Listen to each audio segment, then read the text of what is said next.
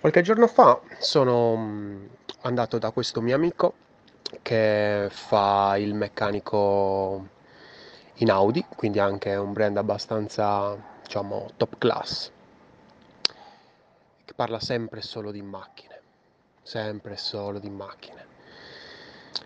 E siccome è un fissato, mi sono chiesto, anzi gli ho chiesto, mm, mi sono chiesto e poi gli ho chiesto eh, ma se eh, ti è mai capitato di non saper risolvere un problema? E mm, lui mi guarda un po' sbalordito, mi fa no. Gli ho fatto ma scusami, ma tu sai risolvere tutti i problemi di una macchina? E lui sì. E io ah, va bene. E ovviamente poi sono rimasto lì a pensare e mi sono detto, ma cioè che vita di merda. no, sto scherzando. Però comunque, eh, ma quanto è bello non saper risolvere i problemi certe volte. Cioè, ehm, è una figata secondo me, perché vai lì a cervellarti su delle cose, su delle, eh, su degli aspetti, e dici, ma com'è possibile rendere questa cosa migliore? Come è possibile realizzarla in una maniera più accessibile, più usabile. E, mm, e voglio arrivare proprio a questi due grandissimi concetti. Perché insomma sono due entità enormi, no? Poi c'è anche l'ergonomia, insomma ce ne sono tantissimi, ma usabilità e accessibilità sono, diciamo, i capi supremi dell'esperienza, perché insomma se un'esperienza non è accessibile, insomma, la gente non può viverla, non può arrivare a viverla. Se un'esperienza non è usabile, ci può anche arrivare, ma poi dopo non riesce a utilizzarla. E quindi mi sono detto, ma esisterà un manuale di problemi e soluzioni nel campo del design? Ma, cioè, in realtà ce ne sono tanti. C'è il V3C per dire per eh, l'accessibilità, c'è l'ISO per l'usabilità, insomma ce ne sono tanti di manuali, di regolette. E, ehm, dalla, dal sondaggio dell'altro giorno ho visto alcune risposte e sinceramente mi sono detto no aspetta, qui mh, qualcosa non quadra.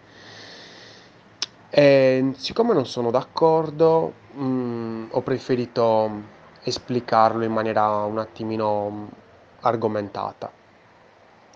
Non sono d'accordo su una cosa, ovvero quando eh, allora, sicuramente l'usabilità e l'accessibilità sono eh, delle regole imprescindibili, delle basi da cui partire da conoscere ovviamente perché se non conosciamo le regole base dell'usabilità e, della, e dell'accessibilità è inutile che ci mettiamo a progettare un qualcosa perché cioè, magari rischieremmo di fare un errore cioè, basilare appunto. Però poi dopo eh, riguardo il discorso appunto della tab bar e della eh, action bar, qualcuno di voi ha detto mm, sì, però così eh, migliora l'usabilità. E allora lì mi sono detto aspetta, migliora rispetto a che cosa? Rispetto a un obiettivo, non rispetto all'usabilità stessa. Cioè, mm, eh, io cioè, inserisco un oggetto in un'interfaccia, in uno spazio per migliorare l'arrivo, la, eh, il percorso verso un determinato obiettivo. Non è che inserisco l'oggetto nello spazio per migliorare l'usabilità. L'usabilità di cosa? Del prodotto. Ma se io lo inserisco per migliorare l'usabilità, è un, è un qualcosa che ritorna a se stesso, invece deve arrivare all'obiettivo. Io inserisco quella, quell'elemento nello spazio per migliorare l'usabilità, sì, ma nei confronti dell'obiettivo. È, è all'obiettivo che dobbiamo puntare. Certamente quell'elemento inserito nello spazio deve rispecchiare e deve rispettare delle regole di usabilità e accessibilità, ma non è che lo mettiamo lì nella maniera più banale possibile perché se no non rispetta l'usabilità.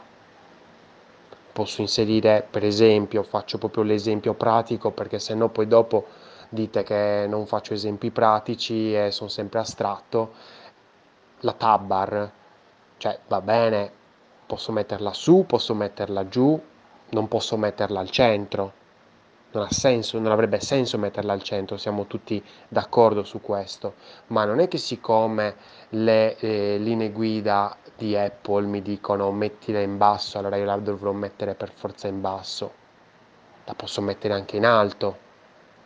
E allora non è che siccome Apple mi dice guarda che tu il bottone della CTA me lo devi mettere sempre in alto a destra, allora io non posso metterlo in basso come qualche esempio eh, di qualche giorno fa sempre sondaggio, e posso fare come credo. Poi se io anziché il bottone, anziché in alto a destra, lo mettessi in basso, non succede assolutamente nulla. Non è che Apple non mi fa passare l'app perché anziché il bottone in alto a destra l'ho messo sotto. Perché l'ho messo sotto? Perché voglio migliorare l'usabilità rispetto all'obiettivo che è quello di salvare i dati e procedere. Faccio un esempio. Oppure eh, la stessa eh, action bar, per dire no? che di solito c'è questa barra in alto con il logo. Sì, cioè è una regola metterla perché migliora il discorso di brand, eh, migliora un sacco di cose, ma posso anche non metterla posso anche fare in modo che ci sia, cioè, che non venga esplicato il logo all'interno dell'app, cioè nessuno me lo vieta, non succede nulla se non lo faccio.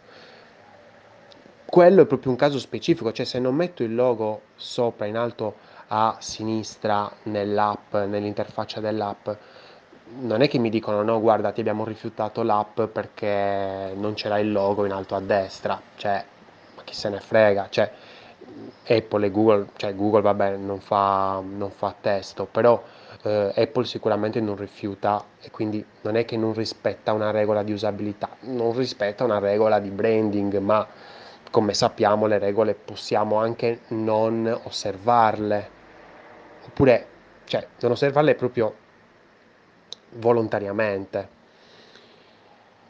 Quindi, nel senso, fa, mm, cioè non mi fa ridere quando sento migliora l'usabilità, rispetto, cioè senza dire rispetto a che cosa o migliora l'accessibilità, cioè l'accessibilità, eh, mh, mm, cioè poi posso, posso, dire ok, c'è una, um, una, magari che cosa ne so, come faceva eh, uno di voi l'esempio, un'immagine che ehm, blinca, come si può dire, come si può tradurre in italiano, che lampeggia, allora io dico ok, migliora la, uh, l'accessibilità rispetto a, quella pa- a, a quell'immagine e quindi magari fai in modo che non lampeggi quell'immagine perché potrebbe dare fastidio a un determinato pubblico o fai in modo, ecco per esempio la leggibilità e quindi fai in modo, quindi rendilo più accessibile, ma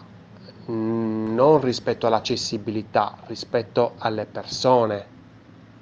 E quindi nel momento in cui cioè, si dice sì, però mh, io voglio migliorare l'accessibilità, è una frase a metà, è una frase a metà.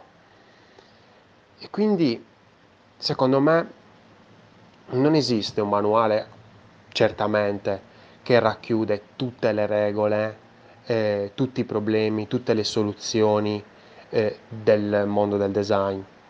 Ma meglio così, meglio così perché così almeno possiamo eh, inventare, partire da quelle basi, partire da quelle persone che abbiamo studiato e creare cose nuove.